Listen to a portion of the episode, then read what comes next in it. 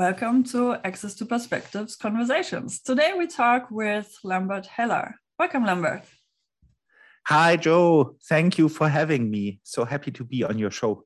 It's a great pleasure. We've met a couple of years ago, and we've also engaged with each other through various open science events, amongst others with the German chapter of Wikimedia Open Science Fellows Program and some other related events. Um, you work in Hannover at the T I B, wait. Mm-hmm. um, which is, uh, yeah, sorry. Oh, please go ahead. Which is, uh, T I B is uh, Leibniz Information Center for Science and Technology, um, a non-university research uh, organization, and uh, at the same time, a research library uh, here in Germany. Yeah. yeah. Great. Yeah. Um, the German acronyms and then the English uh, counterpart of the name can be confusing, so thanks for filling us in here. Um, you've been engaged also for many years now with open science themes. Could you tell us a little bit about your career transaction and what got you involved in the open science?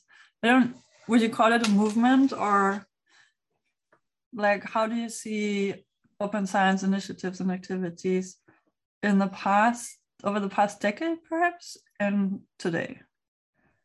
Is oh, that's, that's a very interesting question, Joe. Oh, um, yeah, uh, okay, okay. First, let me try to get the autobiographic part right. Uh, so what um, uh, catched my attention?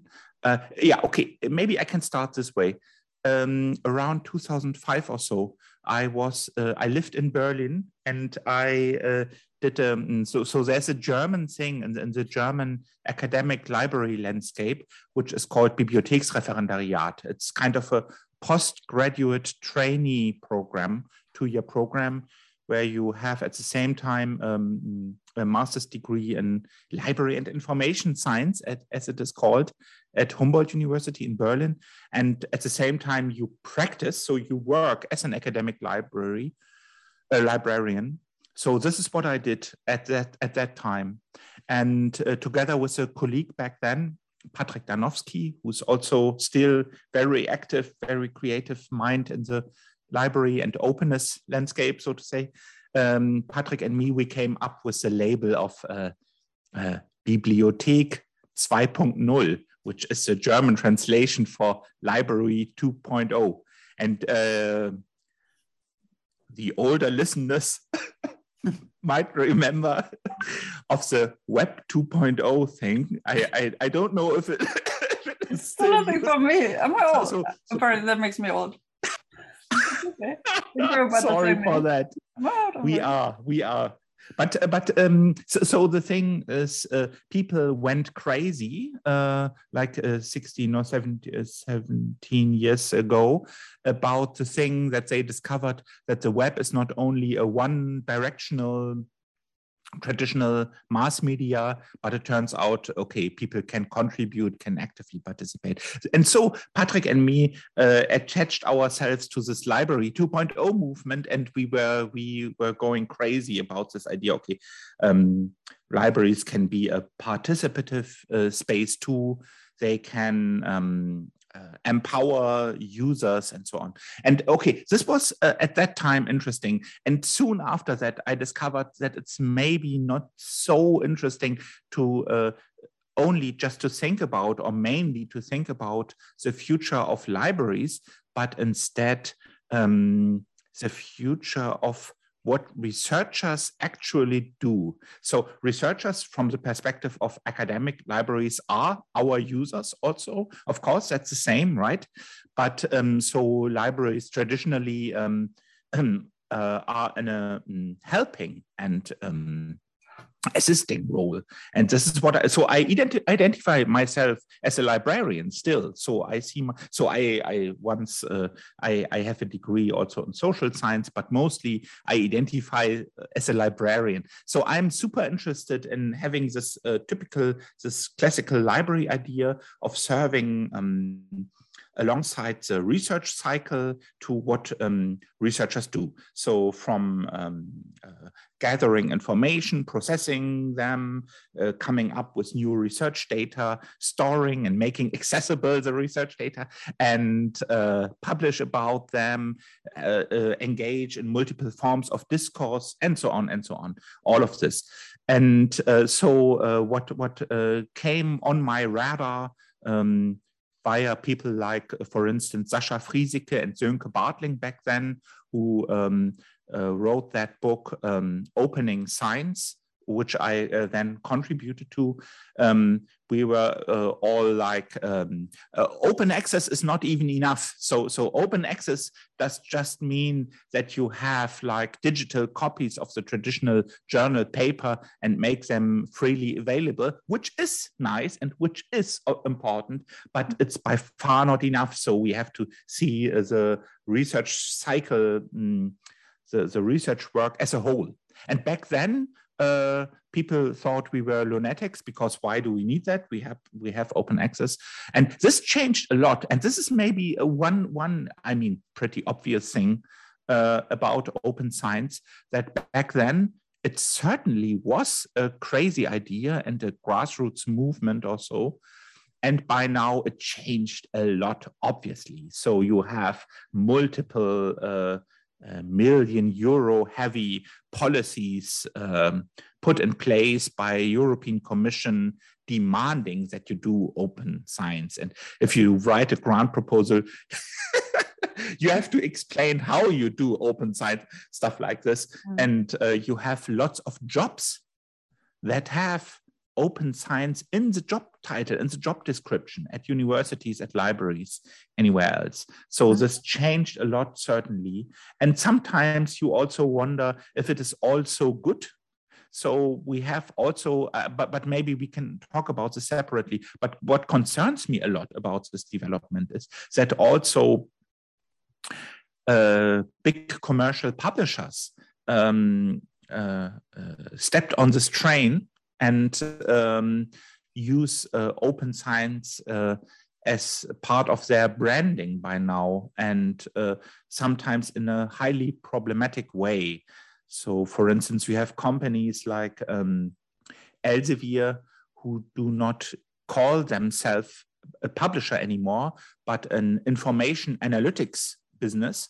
Hmm. And by that, they mean that they um, have huge digital platforms, and uh, they work in a way, and uh, they are incentivized in a way. Um, I, I, so I, I will only scratch the surface here, mm. uh, but, but, but it's closely intertwined with this whole system of, of how the um, reputation systems uh, in science work today.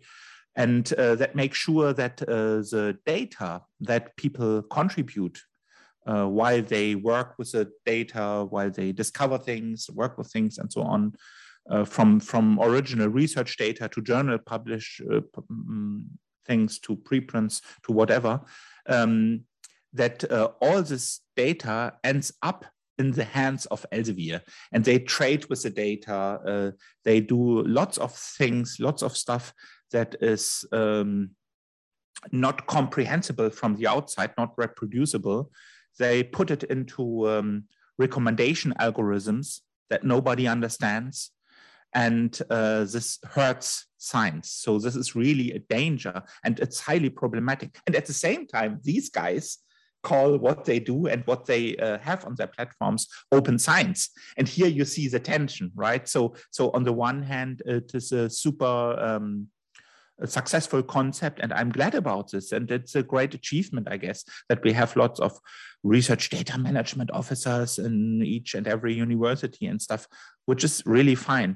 But on the same time, you must, you simply ha have to uh, recognize that uh, people like these big publishers uh, use this term and uh, mean uh, uh, quite a different thing uh, by uh, the term open science.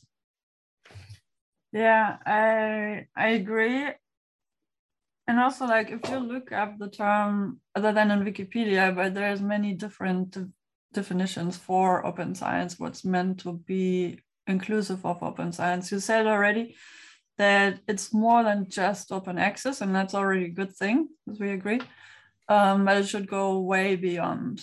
And um, what we find on Wikipedia is that open science is also comprised of, of open source software and hardware, open peer review, open educational resources, open methodologies. Um, is there any of these principles or pillars of open science that's particularly important to you as a librarian, where you see that you also have a responsibility as a custodian of research practice and also an ability to serve open science, which might be nothing less and nothing more than good scientific practice at the end of the day? So it's really nothing new. It's just like, like my definition of open science is a, is to claim back research integrity into the digital era. We have new tools, new platforms,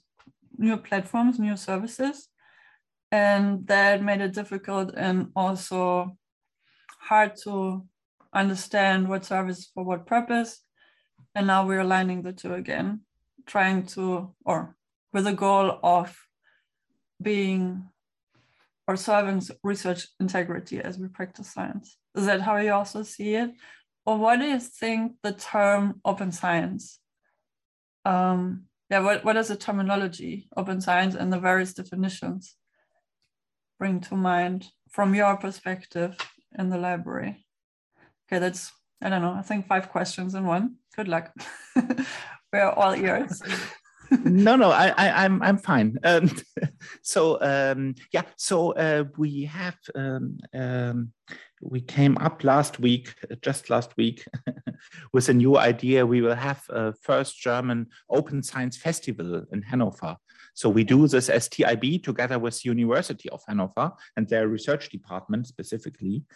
And uh, so look it up, open science festival dot d e. Um, And uh, so our worldview, so to say, no, but our analysis on what is important right now for uh, open science, uh, you can see it by just looking at the two main topics of our two panels there. So the first one is named uh, Open Science is Just Science Done Right, mm-hmm. which is an old slogan of the open science movement and which we, which we still believe it's true. So this is about, okay, um, so, so you, mm, yeah. as you traditionally expect from science, to have like integrity, to have like um, uh, an openness about uh, uh, what they actually do, what data they work with and how, and how they come to their conclusions. This is uh, in a way, so, so open science is another implementation of this. So there are certain practices now in the age of data science and software-based science Uh, which implement these core old ideas, right? So mm-hmm. Maybe we can agree on that. And uh, the other uh, panel, by the way, is named Who Owns Science, oh, yeah. which is about what I already mentioned, um, that these platforms, as harmless as they seem, uh, which seem to be there to help researchers do their work, communicate their work, often uh, work in a quite different direction, and that is um, collecting data and reusing uh, the whole of the data that is collected in ways that cannot be controlled anymore. And this is a political or economic political uh, level, so to say, and uh, we definitely need more sovereignty of researchers and researcher communities themselves. So we cannot allow certain companies to own the, this apparatus, but we must make sure that we have platforms uh, which make use of open source software and mostly which are understood and driven by scholars and by researchers uh, independently. Um, uh, from my perspective, this is an important new, uh, or, you know, depends on how you see it, but uh, so this is like a response to a more recent danger uh, that, that, that, that we can see now. Uh, was that uh, even an answer to your question? I think so, um, no, totally, yeah. Somehow, yeah, okay, okay. Mm-hmm. I think we agree very much. Uh, a couple of days ago, we, I, um, I spoke with Mark Harno, the director of Figshare, and he said himself, and he, he also pointed out, I'm the director of this company, and I say here openly that I don't want Figshare to become a monopoly anywhere in the world or in any sphere of research, because that would be healthy. So basically, Figshare sees itself as an organization, as one actor in the ecosystem of open scholarship, with yes, a for-profit mandate or um, tax system. And also they decided for this tax status for practical reasons, which doesn't necessarily mean that they are evil, as, I don't know, you can see others.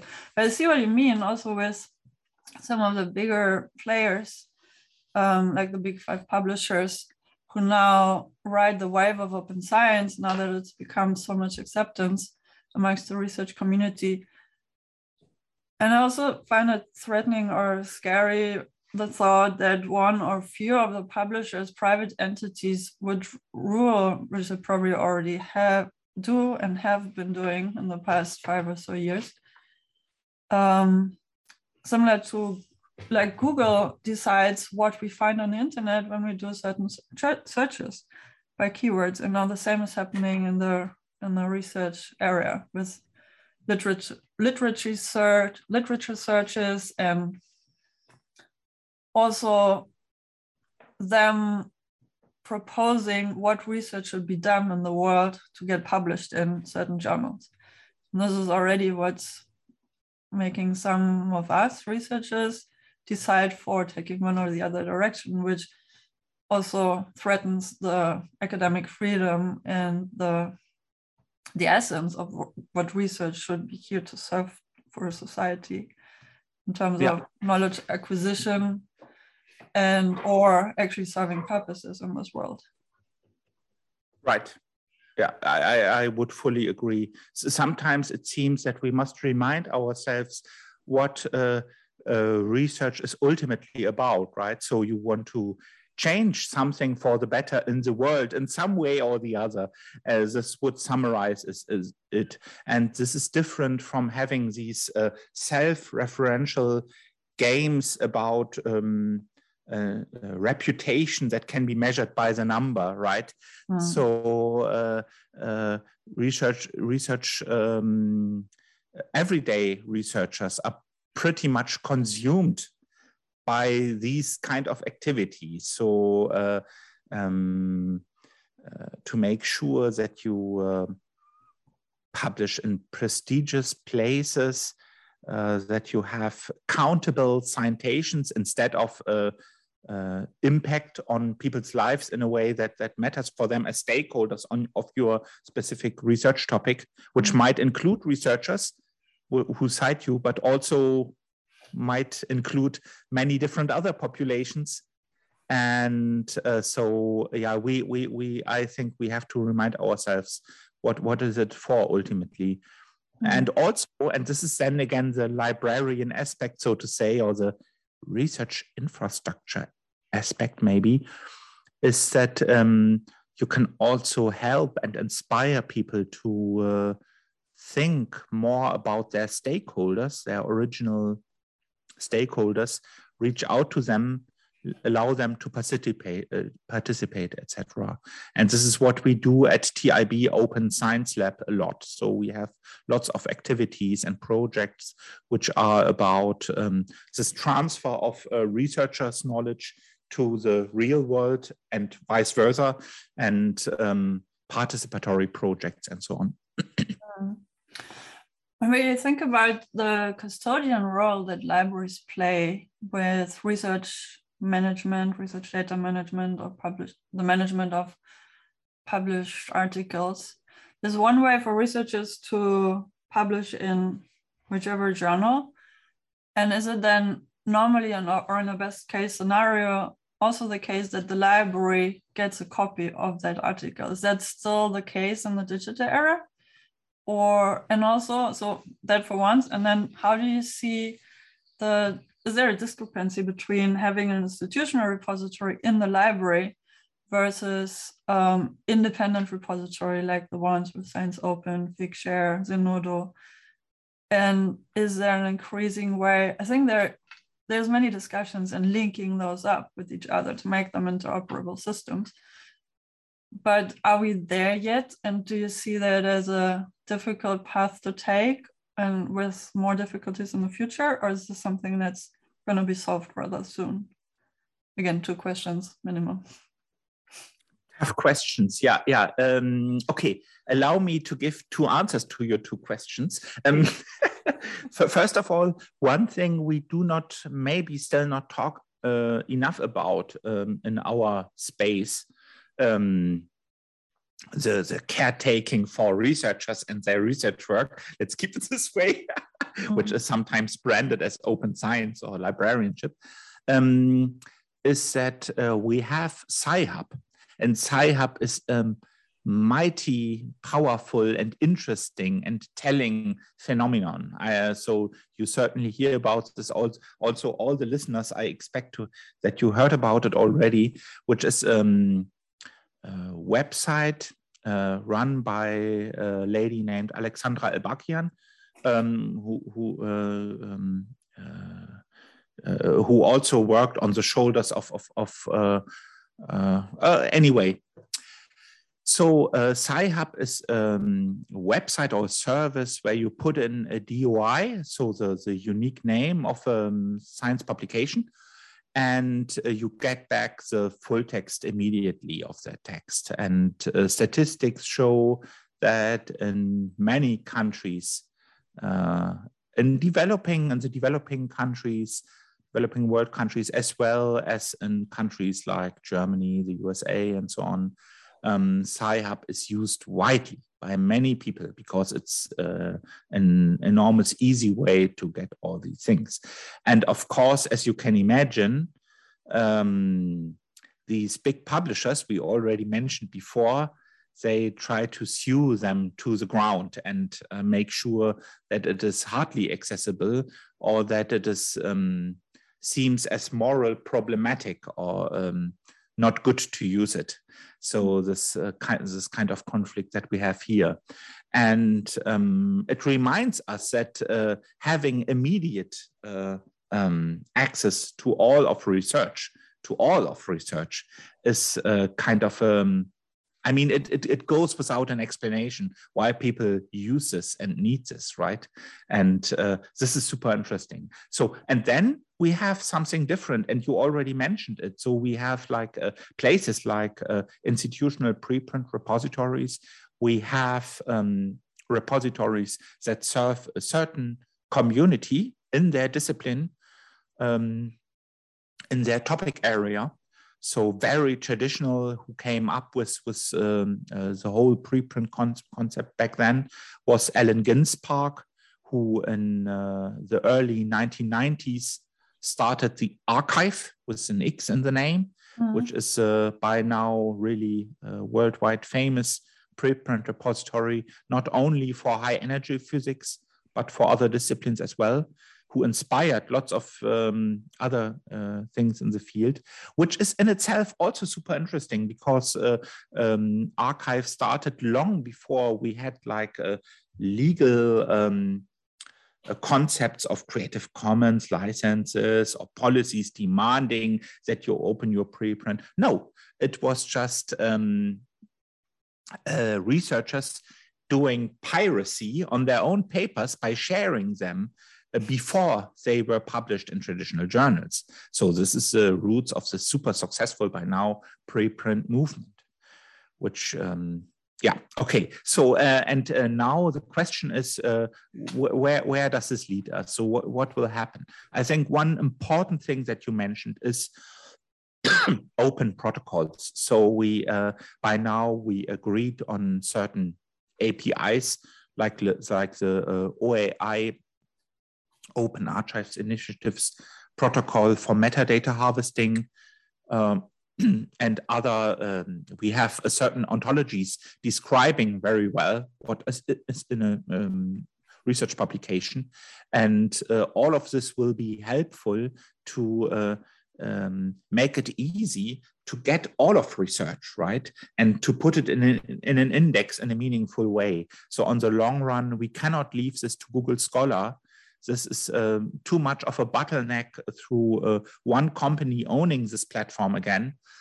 Um, but instead, we have to have a system where it is pretty easy, basically, to harvest all of research from lots of different resources, mm-hmm. from institutional repositories, from disciplinary repositories, and uh, journal platforms, whatever, and uh, to do interesting things with them, because we will constantly um, have new ways to see research in context and uh, make it uh, uh, uh, possible in interesting new ways to discover research and to understand research in, in a digital context.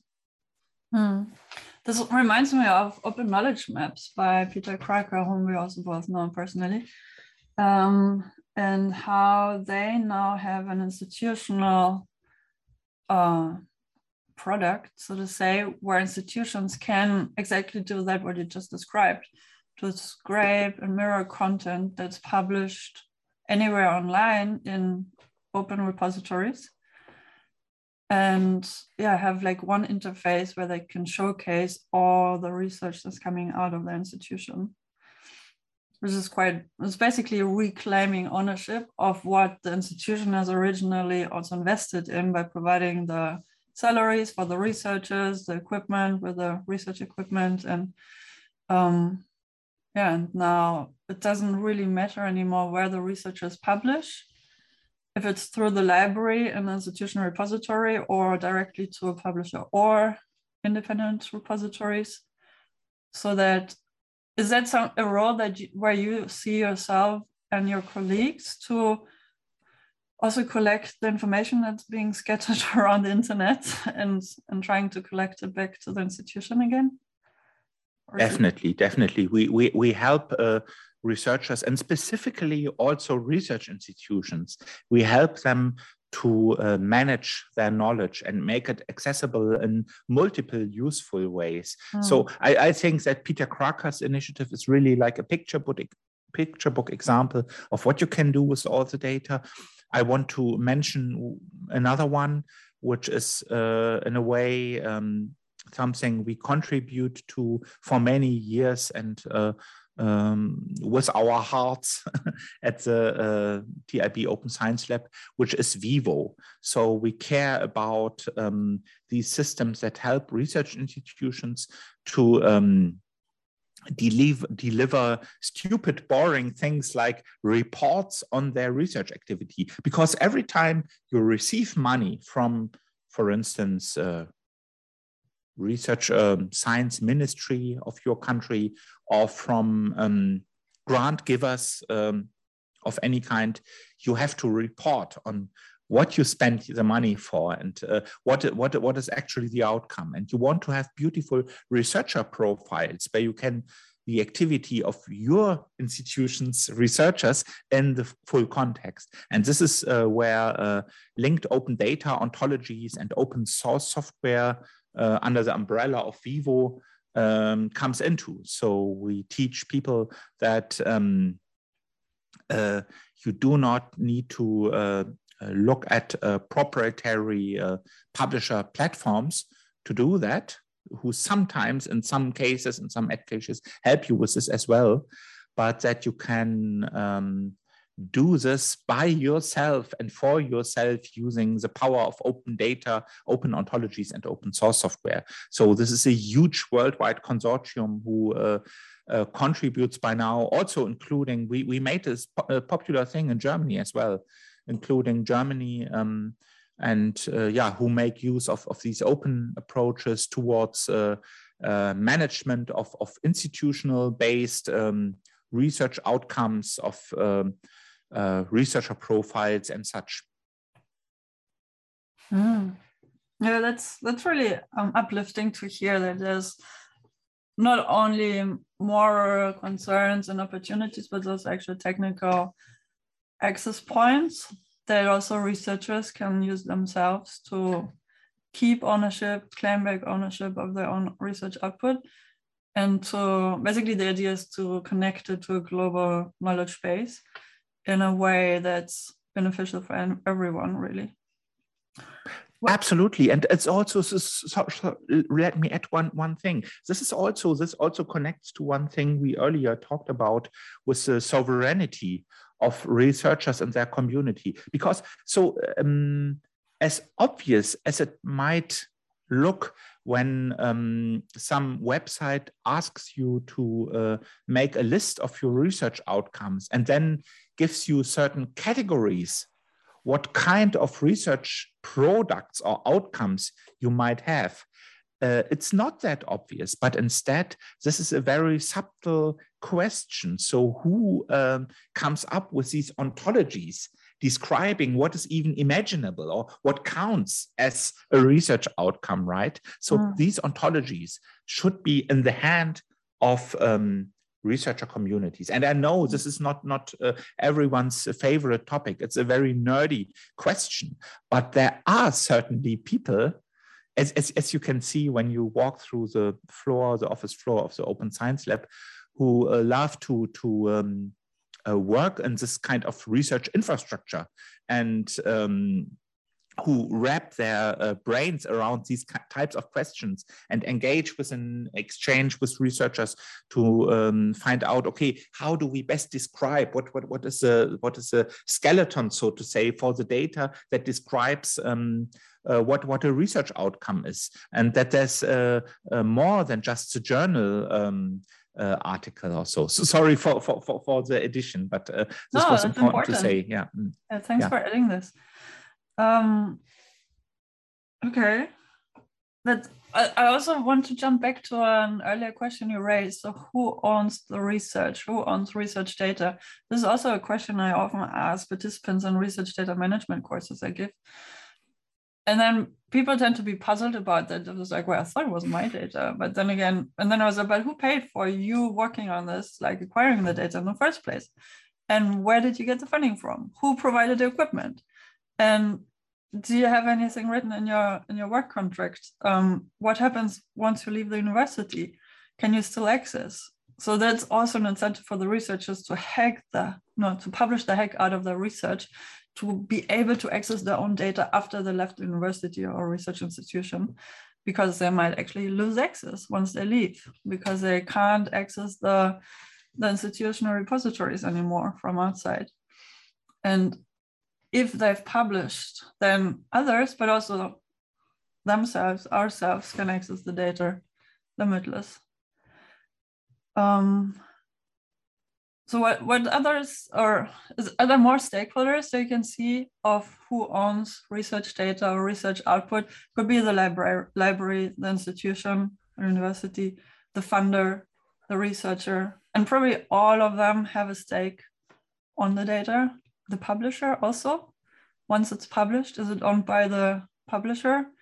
If you transfer the copyright, certainly the text, but also the data that's in the text or in the supplements. Like for us, I think we really should look closely on the contracts and the agreements we sign into. Absolutely, absolutely.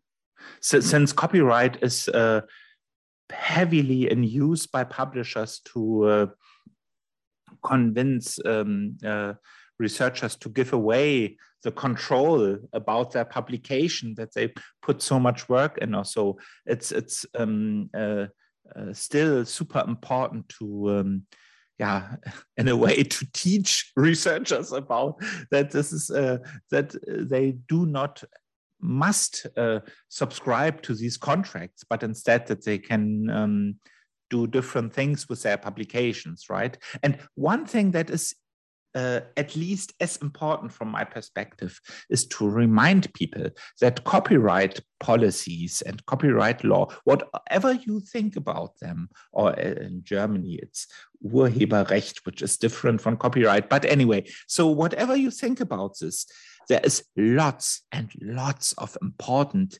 very important basic stuff happening in research, Um, which is not covered by these policies at all, because facts cannot be copyrighted. And raw data, research data itself, is just the digital twin of a fact. It cannot be copyrighted. It's a public domain.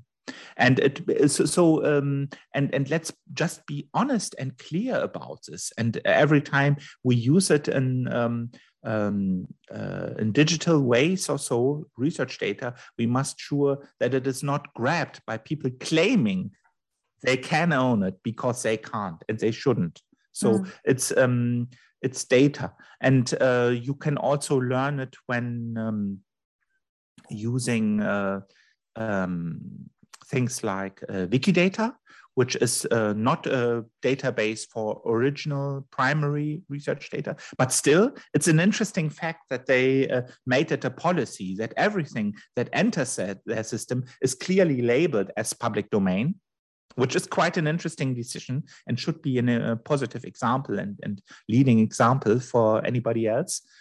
Mm, and indirectly, you can also use Wikibase, the software behind Wikidata, for your research data.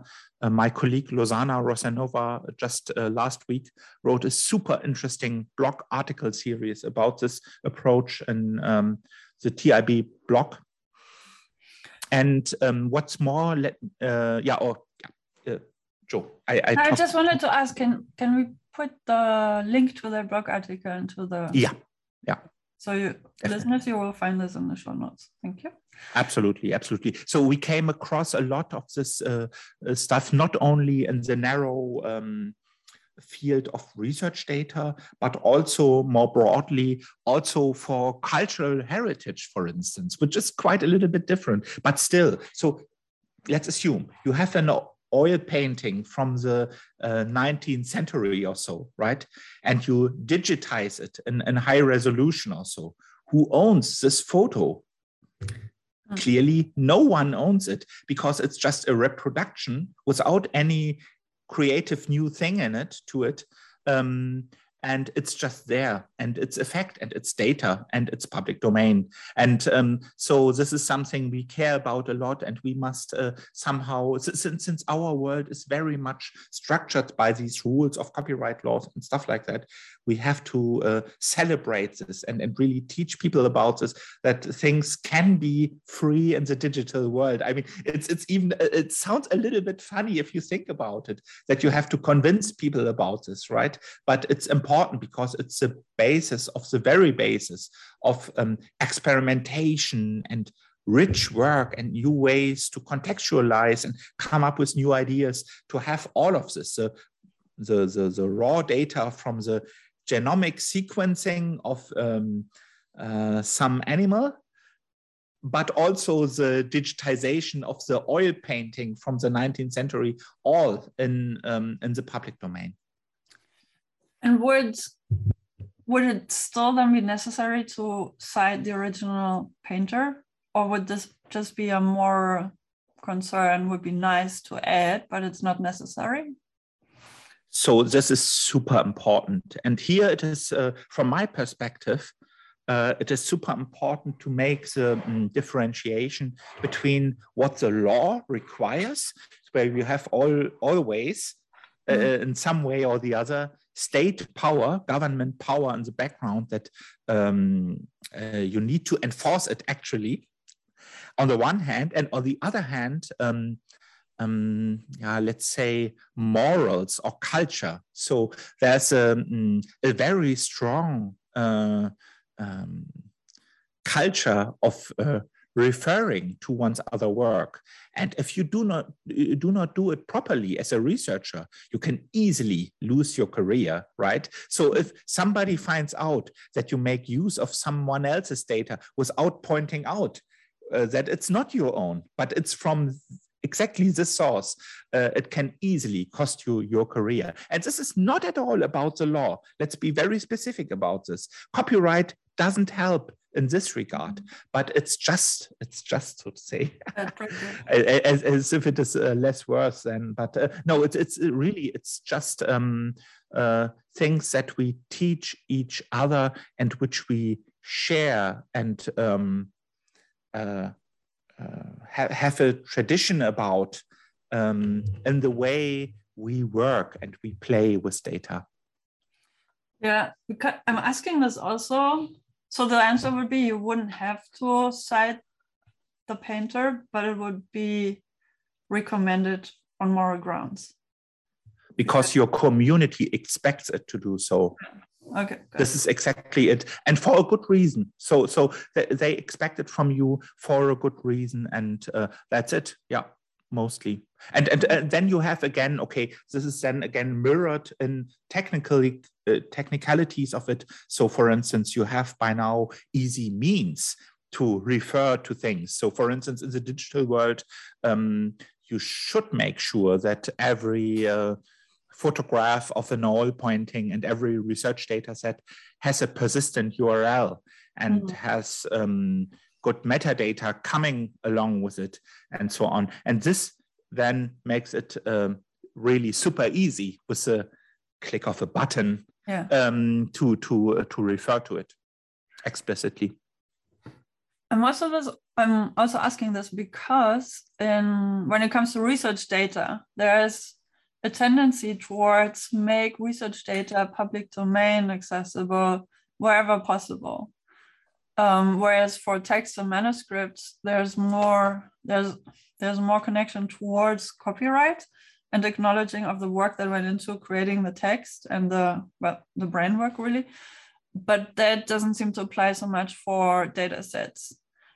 And yet many researchers will argue there's so much work that went into creating this data set in the first place, and then also adding all the metadata, which then only makes it valuable in the first place. Why would we publish this under C C zero, like public domain? And then again, like in many research data repositories say we only offer C C zero for data. And at maximum, maybe C C B Y, but we really re recommend for you to use C C zero also to make it easily adoptable by other researchers. So there's reason for either or. But then in my conversations, I find many researchers being reluctant in sharing then their data at all because they only have the option for C C zero and they see, oh, I won't get any, I won't receive any attribution for all the work that went into it, but people won't cite it. However, all these C C zero only repositories say, um, please make an extra effort in citing the originators of the data sets nonetheless. Um, so basically, I'm asking, what is there really a necess necessity to differentiate between C C B Y and C C zero when it comes to research data? What's your take on that? And I don't have a conclusive answer myself, so I wouldn't expect any of you. Okay, okay, yeah. First of all, I, I find it kind of problematic to claim C C B Y uh, about your research raw data set, because in a way, uh, I would claim it's not really yours. And yeah, no, no, I think when, when, data sets that get published is normally secondary data. So that has been processed and Um, okay, okay, admitted. Yeah. But still, yeah. So, so yeah. Okay, okay. Good, good, good point. So you actually, yeah. You so you make the point, as far as I understand uh, your thing here, that uh, you put uh, you have put actual work into it, right? Mm-hmm. So you processed it in a way. Uh, So in order that it can even be published in a meaningful way, yeah, right. Yeah, that, that, that's true. I, I, I get the point. I fully get the point. And still, and still I doubt that it is um, appropriate and, and even um, what you really want to apply the C C B Y. So applying the C C B Y to you as a person means uh, in explicit words that um, if I come across anyone who uses is, uh, this without um, referring to me in a proper way, I will. Uh, I might hire a lawyer and enforce this. And this is hardly what you want to say. What you want to say is you want to uh, communicate. Hey, I expect everyone to uh, um, uh, apply these uh, rules that we have as a community about referring to each other works. And this is, um, uh, uh, but, but okay, okay. So, so, so this is about the level of applying a Creative Commons license. We can argue about this. Mm. I want to make a different uh, statement which seems on the first look um, unrelated to this.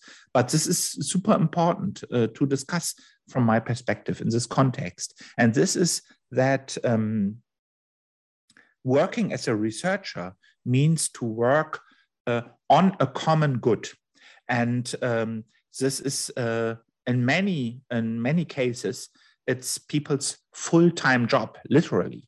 And we should make sure, and this is super important, that the working conditions are right and that you get paid for it. Mm-hmm. So, and this is uh, so this is super important. So uh, with the Ich bin Hanna debate in Germany and mm-hmm. uh, the last year, we uh, uh, hopefully got a little bit more attention on this um, at last. And um, uh, so um, it is not so important to focus on the concrete outcome of what you do in the lab. So you, okay, you come up with this big data file and with proper metadata and so on. And is it really this what you should get uh, something back for? Is it more like you work on a common good? And I... Uh, think uh, it's super important to recognize that it's more the latter, because in many cases, just just just to to to to uh, to um, mention one example, you have lots of good and super meaningful and super necessary research which ends up in negative results, which mm-hmm. hardly get referred to any anywhere because it's just it's just not necessary. It was just necessary that somebody tried. Yeah, and they ended up with a negative result. Oh, okay. Hopefully, they published the negative result. So what they get is uh, hopefully good working conditions from the community, from all of us, so to say, that make sure that they can uh, do this kind of research. This is this is uh, the way um, uh, this work should be uh, supported and incentivized and so on. Yeah. So this is hardly, this can, hard, so this is systemic, right? So this cannot be covered uh, or incentivized by things like um, uh, uh, references or, uh, you get my point. I, I totally get your point. Thanks for exploring this. Um... Yeah, and also this extra strap, which totally makes sense. And I'll try to summarize and contextualize this from my end to hopefully make it accessible again. I'm not saying it wasn't accessible from how you pictured it. So for me, the question that we're trying to address here is what determines success in research, which then leads also to career advancement by the researcher. And what I proposed with a author attribution, C C B Y license versus public domain research output is the C C B Y author attribution allows our research output to be uh, countable, meaning by how many citations do you get for that output, which again feeds the journal impact factor narrative, which we try and avoid. Whereas it's rather more important what you put in your C V, as these are the things that I've published of my research, which are not necessarily only um, manuscripts that land in prestigious journals and as many as possible, but rather I've published a data set, I've published a registered report, I've published, um, what else, preprints, which may or may not have alternative metric scores to them, which also shouldn't matter because that's not a level, as we I think both agree, um, is not a measure, a measure of quality, but still also at metrics is still only about quantity.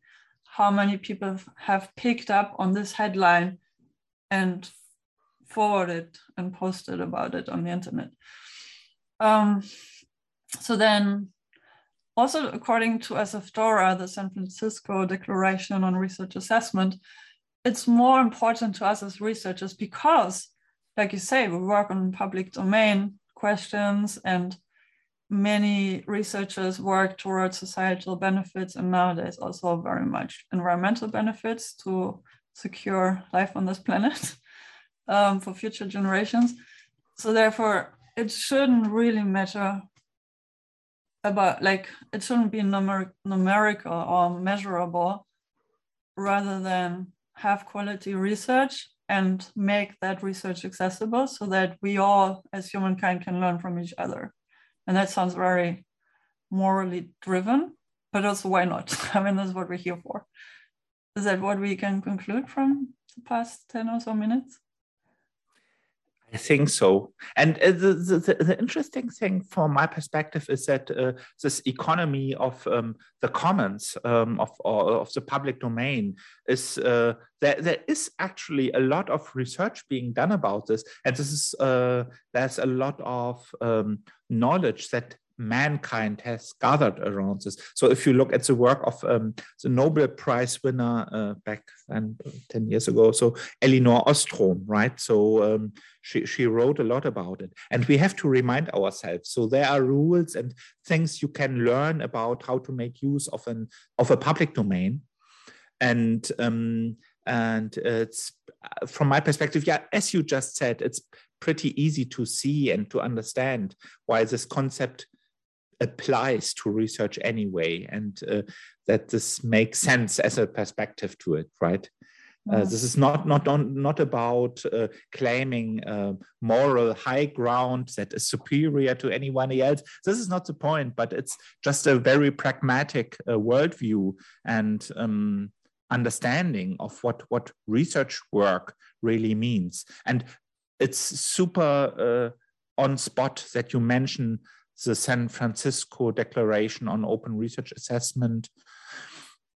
You could also mention Leiden Manifesto. Also, these are policies that make sure that at least on the most uh, important decisions that are met by research institutions, universities, research institutions uh, of any kind, um, like hiring people, professorships, grant making decisions, and so on, that uh, on these important decisions, this um, reputation number game should be kept out.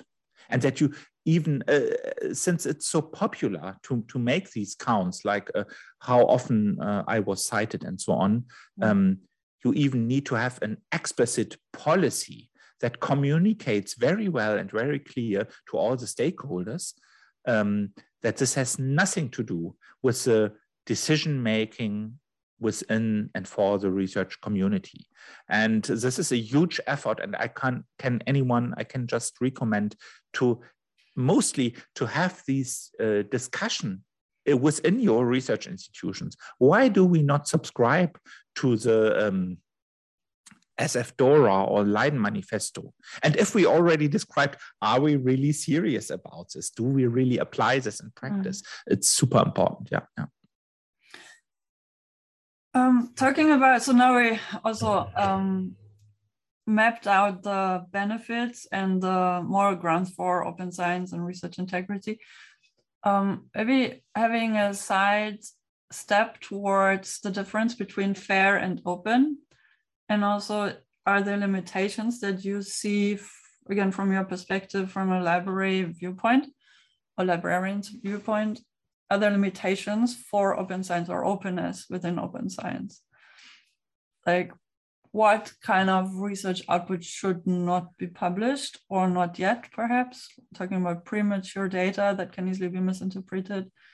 Um, Like, how would you respond to questions asked by that? Like, because I feel that many researchers feel insecure about, okay, do I now have to put everything I do online and have the world watch me as I conduct research on very, in many regards, sensitive topics? Or what does the openness, like, where does openness end? And what is the, yeah, like, what is the limitation to open science? I love your questions, Joe. I'm really in, in awe I, because this is really, it's a collection of all the tough and high-level questions that you have. And, oh, not and as, as, as, as you already know, I don't have the answer on that one, right? because I think it's, it's specific. It's I think everyone needs to define the limitations themselves, but we can point out a few. Um, mm. Sensitive data, obviously. You won't put patients' data on mm-hmm. um, endangered animal and plant species that can otherwise be um, fall victim to predators, or what's the word, like for people who kill them yeah. for economic reasons. Absolutely, absolutely. No, no, I, I, I, I share your point, and I, I think we need a digital culture of, um, uh, so, so especially when we ask uh, folks about personal information on them, which is important in many areas of research. Think medical research, think uh, social sciences, and so on. Mm. Um, so, uh, where, where I ca- came originally from. Um, We need to have a culture that makes sure that people make um, really uh, decisions on their own about this, what they want to share, and to help them uh, to understand how things are used. So I'm really not on the camp of people who say, ah, this whole G D P R thing, it's just a, like a um, distraction from the important, valuable work that we do. No, no, really, we we we we have to have digital means that make sure that people um, understand um, uh, how how uh, their personal related information, personal related information, how it ends up in research and is being used in research. Super important question. Yeah. Mm. Not, not, not exactly the main focus of my work right now at mm. T I B Open Science Lab, but still, yeah. Thank you. Okay, um, we've also met a few, I think three times I participated in the Open Science Barcamp. This year's, uh, sadly, I couldn't join because I gave a course the same day. Um, but you're in the organizing team. Can you share like um, what the spirit of the Open Science Barcamp is, how it's fascinating, how you came up with the idea to put something like this up? And I was being copied also on, I think not only in the Netherlands, but I know there's a, um, yeah, there's a chapter in, in the Netherlands that I think also yearly or biannually. And the Open Science Barcamp has been on in, like before as a pre-event before the Open Science Conference um, for, is it four or five years now or more? I've lost count. Um, since, since uh, I, I think, more like eight years, but I'm not sure. Okay, yeah. I was late for the party. Sorry. Don't worry. No. Yeah. Uh, so, so, so, yeah, it's a very basic, um, maybe very obvious idea. So the idea is to say uh, traditional uh, events, uh, academic events at least, uh, uh, work like um, you set up a program where you have people standing in front of many, many other peoples and talking to them. And this is maybe not the best way to transfer knowledge, to allow people to learn, to come up with new ideas and such. Uh, so often it feels like at traditional conferences that some of the most important by far exchanges happen in between the sessions, in officially on mm-hmm. the floor of the um, of the uh, event site, right? And this is uh, barcamps are about to correct this. So it's a, an event that um, uh, supports a community in uh, just uh, have a meeting of people who um, are concerned about the same type of questions or who, who engage and work with the same resources in the same field, and which gives them a, a space and helps them to structure the space. So all of you meet, everyone is asked to give, a, uh, give an idea of um, make a proposal on what to have a quick session about. And if you find out that a few other people are interested in the same topic, you have that quick session, then you have another session. So everything is planned on site, right on spot at the moment.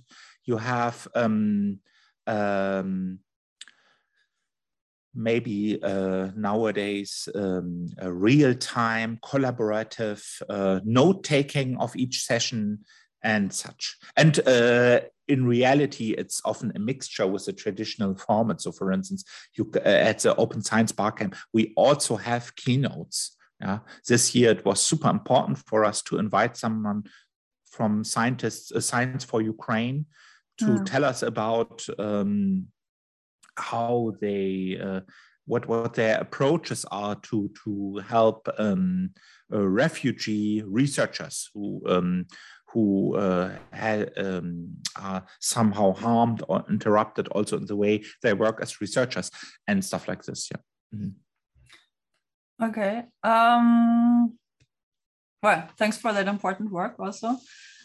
And um, are there any, well, I can tell you so much. I gave two, se or I offered two sessions um, during the past Barcamps when I attended on multilingualism. And I know that we both are also interested in the topic.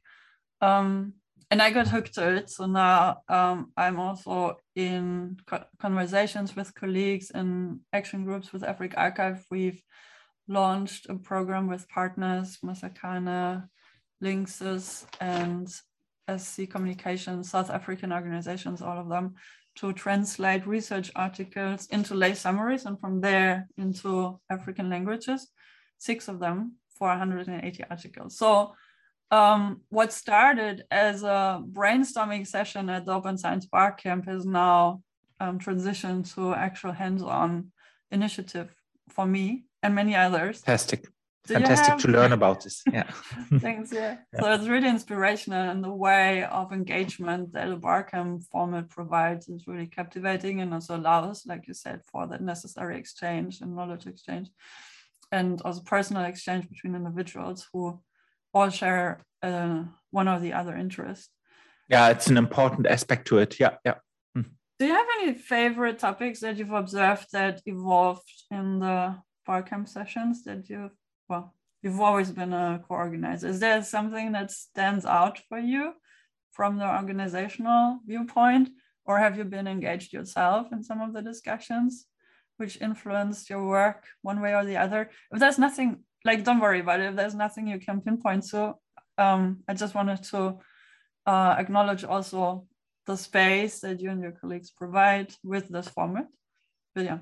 Yeah, I must say it's it's really hard for me to say, because uh, and and it somehow this problem now uh, to answer your question reflects uh, on the thing that um, if you organize a Barcamp, you are sometimes so consumed by this um, fulfilling this role, right, that you end up Uh, being very superficial with the actual content, the actual conversation happening. I guess it's uh, that's the price of it, right? So, um, so, so someone has has to have this role, and uh, yeah. But but I invite you uh, seriously to have a look at the um, pads. So we we kept uh, collaborative notes of the sessions, and uh, most obviously uh, uh, next year hopefully we meet again in person at uh, Wikimedia Germany's headquarters, like traditionally in Berlin. And uh, it's much more fun to have this kind of event as a physical event, right? So as, as you know, this also has to do with um, building trust within a community and uh, having a more human way to learn and so on. So we learned a lot from, from these two Barcamps where we had to do everything online. And it's important to have all of these me means in place and make the best use of them. And then again, still it's a, a super perspective, and I'm um, super happy about the idea, or the, at least I, I can imagine, mm. to have a physical Barcamp again, yeah, mm. uh, at, at a physical space. And, yeah. Yeah, maybe hybrid mm. to some degree. Or maybe hybrid, yeah, yeah, sure, sure. Yeah, why not? Yeah. Because this year, um, a colleague of mine from Africa Archive was able to attend because it was online. Otherwise, for him mm-hmm. from Kenya, it would have been difficult to come to Berlin. So that's another yeah. um, pro right. on the virtual asset. And I think hybrid is also becoming now more and more um, manageable, um, now that we've all specialized in virtual events um, out of necessity, and realized oh, it's actually not so difficult as we might have thought before. Mm-hmm. Um, right, okay, maybe before we conclude, just one, one small excursion into the C C C, uh, I, w I would say galaxy rather than ecosystem. The Chaos Computer Club, Club has a, is a German, very nerdy, may I say so, um, community. Uh, I think they're also formalized in an N G O status, are they fine? Um, and they organize events, also annual or biannual events, one of which is the Chaos Computer Conference, where we also participated in one. Well, I think I've been there once, maybe twice, I can't remember. Um, and it was quite uh, an experience. So I'm sure you've attended more than once compared with me. Um, what, what do you see academics, so what is the original nature of the Chaos Computer Club events, and how can scholarship learn and contribute to such events? And what is the intersection? Again, super interesting question. Uh, really, uh, it is. Uh, so let me first quickly point out that um, so the uh, Chaos event where we two met, uh, Johanna, was super important to me also because of um, another uh, thing that happened. Uh, so I met uh, Claudia Frick, who I mm-hmm. knew earlier. We knew each other earlier, but we met there, and also Henning Krause. Mm-hmm. And uh, we, uh, so Claudia came up with this idea for Forschungsstrom. So have a look, uh, German listeners at least. Uh, this is um, a streaming show on, yeah, broadly speaking, scholarly communication and open science and everything that we have frequently uh, each month on Twitch. And it's a live video streaming format, so often very playful and, uh, yeah. Have, have have a look at it, please. Yeah, and then more, more in general. Uh, so why why why is that? Why why do you meet uh, people there like Joe and like Claudia and um, come up with good ideas? I think it's um, yeah, it's kind of um, explosion of ideas and creativity, and um, from the culture of these events that assume not so much and try to uh, offer diverse uh, access points to uh, certain questions and topics uh, that we have in common. Um, uh, research researcher communities can learn a lot from it. And I see it already happening. I mean, there is a lot of experimentation on how you approach certain things. Mm. So um, what is maybe on, on the first glance, not, not directly computer chaos event related, but which I see in the continuum of, of uh, experimentation with, with events and other forms of learning also, is what um, Konrad Förstner and other colleagues uh, are doing with um, also Katrin Leinweber, for, former T I B colleague, um, uh, do in the space of uh, data carpentries and software carpentries, where they came up uh, in a grassroots-like approach uh, with a style of teaching where you, um, within uh, one or two days or so, can learn a lot as a researcher on how to keep uh, your um, data tidy and uh, um, uh, keep a good overview of what is happening with your data,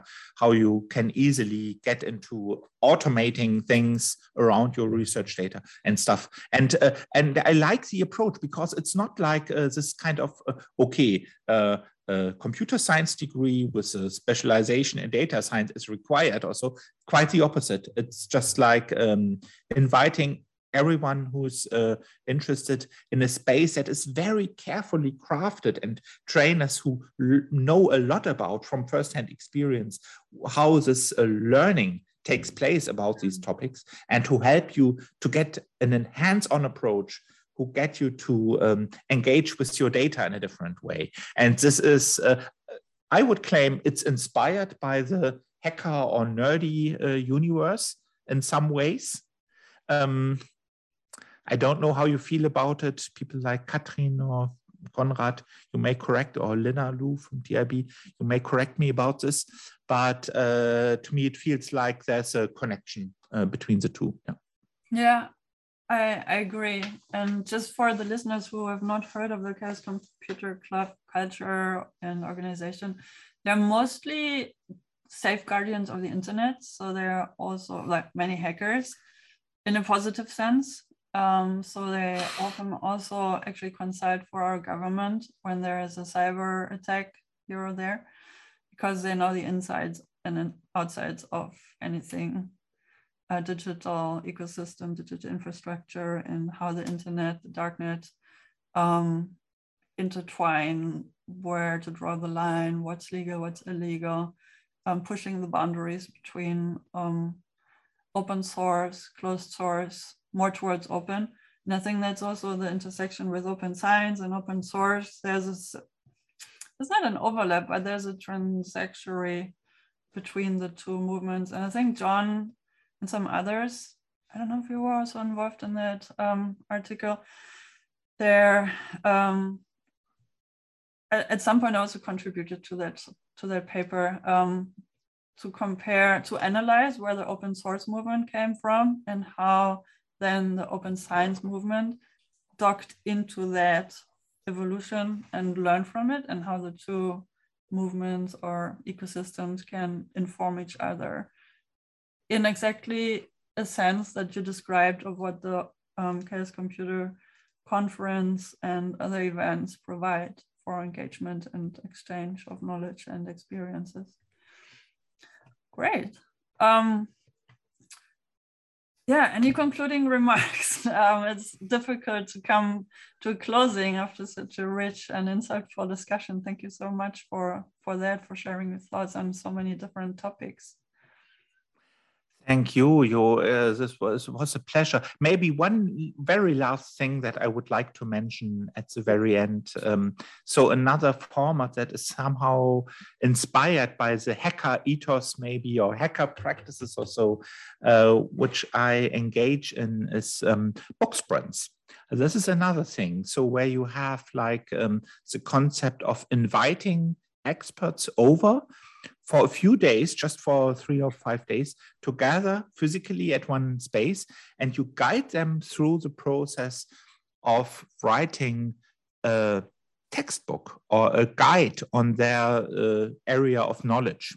Yeah, mm-hmm. In a very, very um, uh, structured, well-structured way, result-oriented, and people are always, or very often, amazed by how this works, and you, that you do not need to uh, write ed educational or introduction materials or handbooks in this way, that you isolate isolate it, uh, yourself from another, and uh, sitting at your own desktop at home or in the office, but instead to meet and have this as an agile process. And it's a lot of fun and super interesting experience. Mm. So I did this several times now, and I can only recommend, if you have the need for a guide or textbook from your field or so, please consider um, having a book sprint on it. It's, um, it's an interesting experience, at least, and it's highly productive. It's also what John Tennant again um, postulated a couple of years ago. Um, called it a massive open online course. MOOCs. Or is, yeah, no, well, which then turned into community, but the mm, writing mm, effort, MOOC, I think, yeah, it was called MOOC, mm. Massive Open Online Manuscripts or Publications. Right? So there's also, yeah. a, we put this also in the show notes, so you can look it up, which I think works along the lines that you described for the book sprint. You can also use that for research manuscripts.